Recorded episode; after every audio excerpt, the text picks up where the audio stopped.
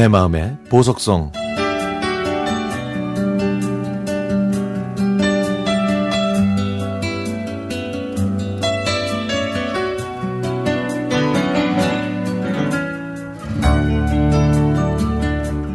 아무리 많은 시간이 흘렀어도 가을만 되면 초등학교 때 운동회를 준비하던 추억이 어김없이 떠오릅니다. 유난히 푸르렀던 하늘과 뭉게뭉게 피어난 구름이 포퓰러 나무 사이로 다니던 등굣길이 지루하지 않았던 이유. 바로 동네 친구 언니들과 수다를 떨면서 갔기 때문이겠죠? 추석이 오기 전에 열렸던 가을 운동회는 면 소재지에 위치한 모든 학교와 학부모들의 축제이기도 했습니다. 학생뿐만 아니라 마을 주민들도 커다란 운동장에 모여서 강강수월래, 리듬 체조, 왈스를 매일매일 열심히 연습했거든요. 그러던 어느 날 동네 언니들과 학교에 가는데 이 언니들이 학교를 안 가고 갑자기 뒷산으로 방향을 바꾸는 겁니다.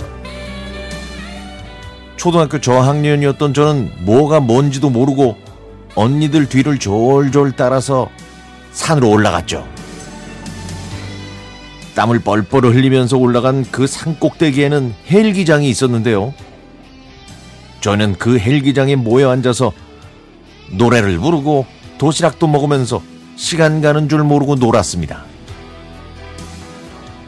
어느새 하교 시간이 돼서 언니들과 함께 내려오는데 그 길에는 밤나무가 지천으로 있었습니다. 저희는 떨어진 알밤을 주워서 책가방에 가득 담고 집으로 돌아왔는데요.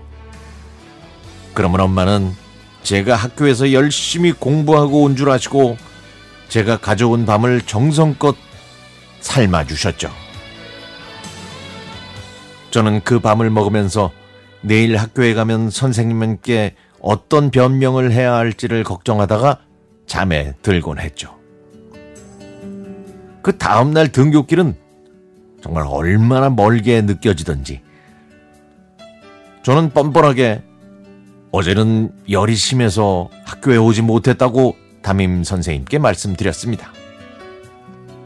그리고 오후에는 땡볕 아래에서 열심히 운동회 연습을 하고 돌아온 기억도 나네요. 기다리던 운동회가 열리는 날, 운동장에는 구경 오신 어르신들이 기대에 찬 눈빛으로 차례차례 펼쳐지는 아이들의 재롱을 보시면서 박수를 열심히 쳐주셨습니다.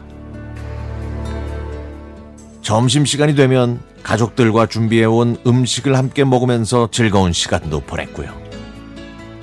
세계 각국의 국기들이 걸려있는 운동장과 파란 하늘.